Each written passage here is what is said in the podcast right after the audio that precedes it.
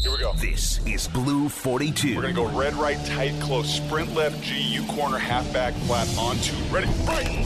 Now here's your hosts, Danny O'Neill and Paul Gallant. Blue 42. Blue 42.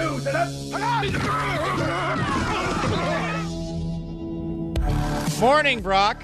How are you now? Good morning, Polly. Good morning. I'm doing well. Doing well. I am looking forward to the day where you can catch the lefty spin.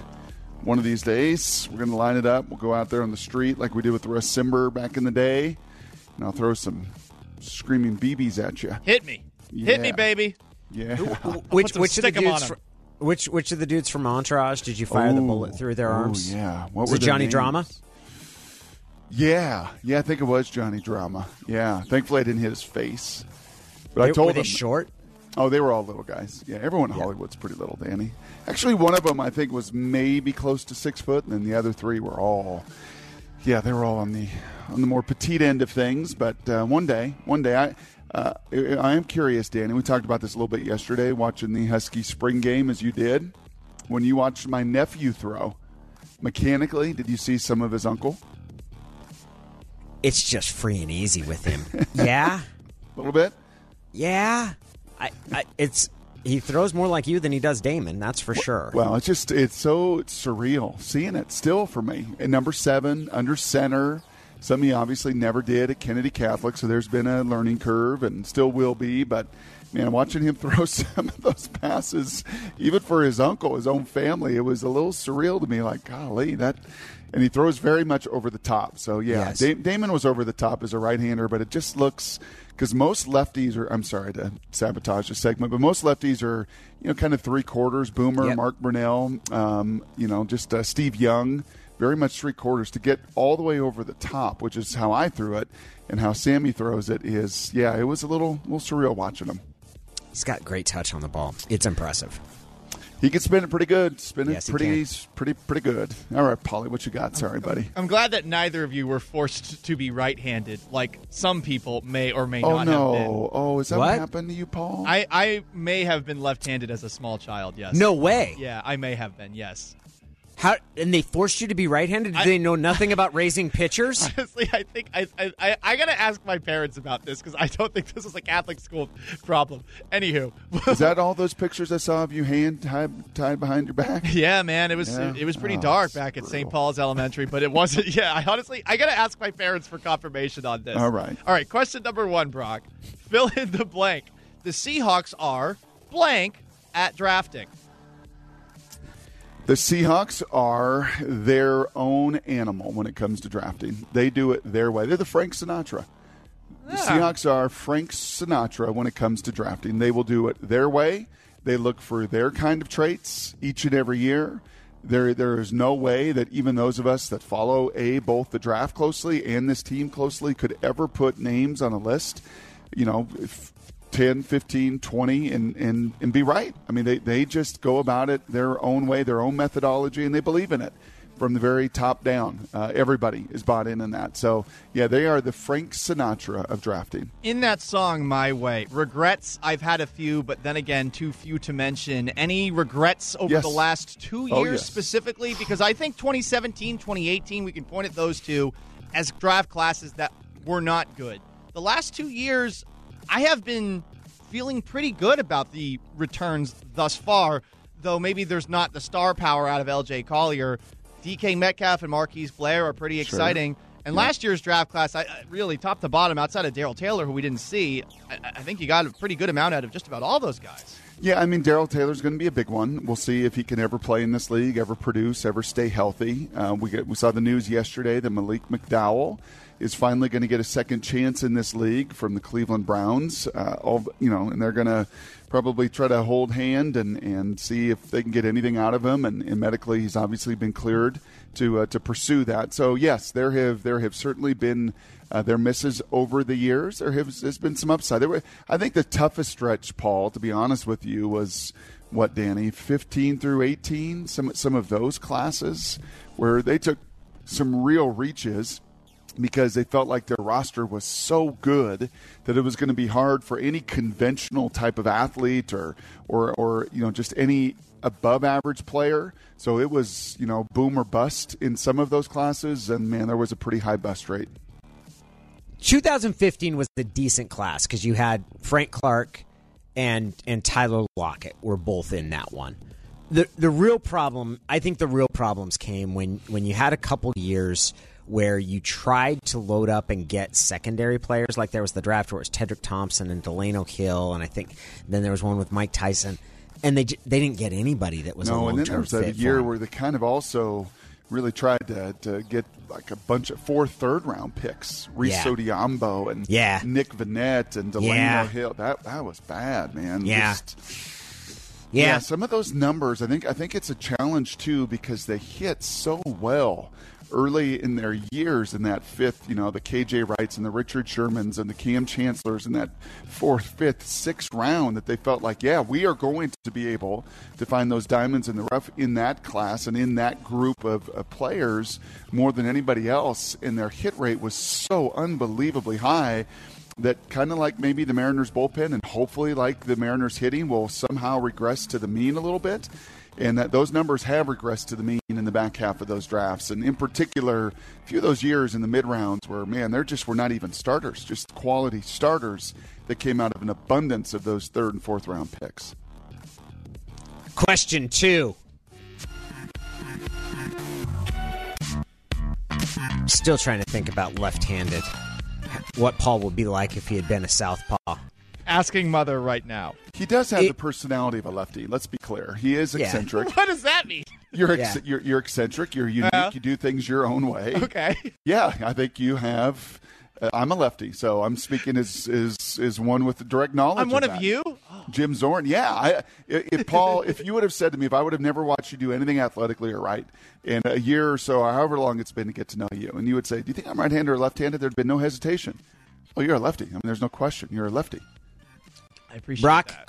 question two is what's happening with Aaron Rodgers and the Packers? Good or bad for the sport? You could say good because hey, this is huge off-season drama, and the and the NBA has made a lot of money off of turning their sport into a who's mad at who and soap opera thing. You could say bad, in that you're having uh, the reigning MVP who could be forcing his way out of the smallest market in the league. Is it good or bad? What's going on? Yeah, I think it's. I think it's just fine. I think I, I would land more on the good end of things. That that, that whole conversation that no, you know, there, there's no level of attention or news. It's bad news. That if you continue to be in the headlines, continue to be talked about, your ratings continue to thrive. I mean, we have seen this for years. I, I think he learned a little from his predecessor. I mean, how much drama did Brett Favre seemingly create year after year after year near the end of his tenure there in Green Bay? Was it ever this this persnickety? You know, I think I think Aaron's personality maybe plays in a little bit more. Favre is just kind of your Hattiesburg, Mississippi, whatever. Tried to play that card a little bit, and uh, the good old boy card. And, and Aaron Rodgers is feisty, man. He's snarky. His personality is very different. I told you guys yesterday. I mean, to me, he could be a cold blooded businessman, and that's how he's going to go about this. But we've seen Darrelle Revis. We've seen guys hold out for entire years. We've kind of seen the whole spectrum from a from an elite MVP, the franchise quarterback of quarterbacks, maybe not. But Danny, I, I tend to think that this will absorb into one of many storylines and headlines over the course of this offseason and training camp until something gets resolved after June 1.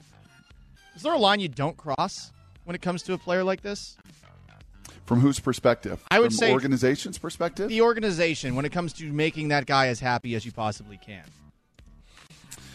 You got to be a little bit careful too, because I mean, how much do you want to sabotage, you know, your salary cap? I, I mean, the, the great challenge is they have been so unbelievably spoiled, a little bit like the Indianapolis Colts were for so many years, going from Peyton to Andrew Luck. Now, Andrew cut his career short on his terms, on his choice.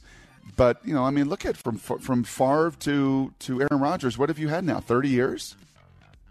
I mean, Aaron's been at it Yeah. sixteen, and Favre was about that long before him. 1993, I mean, it's yeah. crazy. 30 years of stability at that position after having not much other than the Magic Man before that. So I think that's where there's probably the most fear and consternation in that fan base of the reality of, oh my gosh, we've not had to really worry about this position for three decades.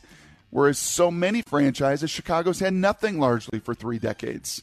Right? The Denver team, since Peyton Manning, started more quarterbacks than any other team in this league trying to get this thing right. So, yeah, I mean, in, in some ways, Seattle's had some pretty good fortune. man. Hasselbeck came to town in, what, oh, 102? So between he and Russ, you've, you've largely had almost two decades of pretty darn good stability at the position. So, to me, Brock, that's we did have two years is. of Charlie Whitehurst. Ah, T. Jack, Charlie. Charlie. it ran through a few. Charlie was the worst. Please don't bring up Charlie. That guy played a long time in the league, and it's Yes, he did. Looks like he could play a lot of music. He's Jules Rhodey these days. question three. Question three. It's true. I think What they're. if- I, I think they're still together. What did mom say about your left-handedness? She get back to you yet? She hasn't. She hasn't gotten back to me. Uh, Kitsy, we need to hear about about what you might have cost him millions. I, I wanted Jerry Brewer, who's now at the Washington Post. I used to work with him at the Seattle Times when he was going to have his first son. I was like, tie that kid's right hand behind his back, like make him a left-handed pitcher. Kid'll stay in the big leagues forever. Question three.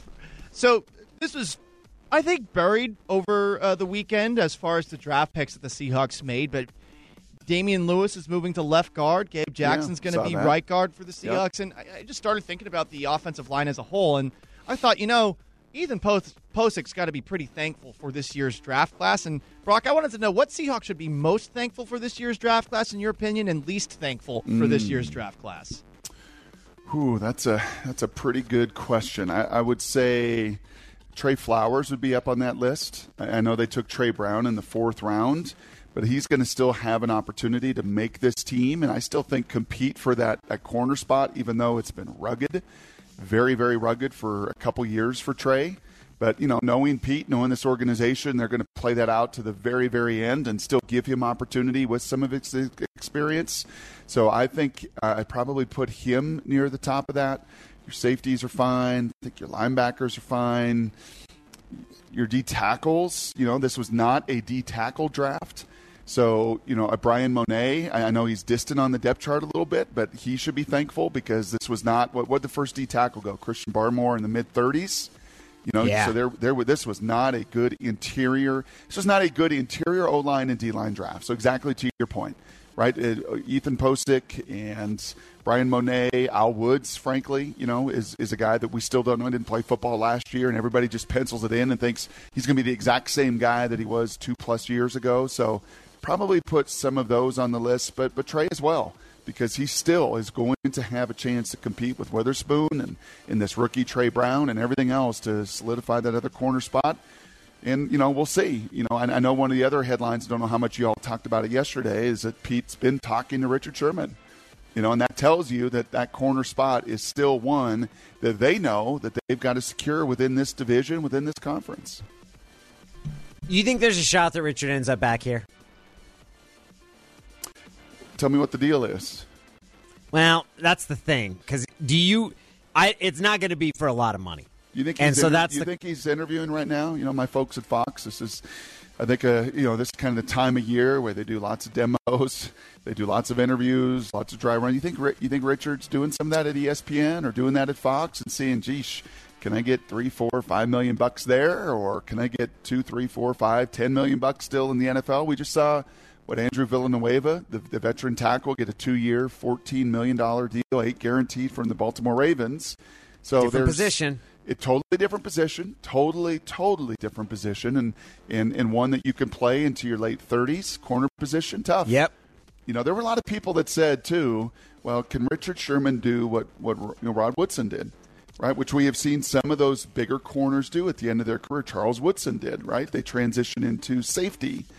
I, I'm curious if that has come about at all in conversations with Casey Hayward or conversations with Richard Sherman, and and obviously that wouldn't be a fit here with with with Diggs and and Jamal Jamal, in place. Yeah, so if if it's a if it's a deal, Danny, at the right number, I think that's why they're having the right I think I think that's why they're having. I, think I, I, I agree Richard with you too. talking.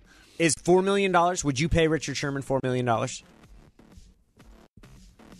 I think Uh, that's the number. Like yeah, honestly, I think, I that's think that's a pretty fair number right there. Yeah, Yeah, Four I mean, dollars. I, think think- the team would sit there and think about it. I'm not sure if Richard plays for that. I think it's more likely that the team's cool with that than Richard is. I think the team is going to get a little look at Mr. Witherspoon, going to get a little look at Tre Flowers, going to get a little look at Tre Brown, going to get a little look point. at at Desir. I think going to try to get a little look, wouldn't you think, here through rookie minicamp and when they eventually get to phase two and those. I think many of those guys I just mentioned are probably going to want to give the team a little look so they can try to solidify a little bit of their ground. But wouldn't surprise me, Danny, if he is still out there come training camp. They get a little look see and go, yeah, four million. I think is a good number for us. At that point, does Richard say, "Yeah, I know it's good for you, but I want seven? I know. And that's where, like, no, I'm not going above four million. Four million is the one is the number that makes me sit and, and think about it. Like, I could 4.5? see the value of that. Four point seven five. Would you want to make an offer to him if he said no? Would you? Sure, I this think- is business. Yeah, this is business. This is Richard being his own agent, right? And by the way, have we ever talked about Bobby Wagner maybe doing the best deal of any of these guys that have represented themselves? I think, hmm. I think He's Bobby been did. pretty good.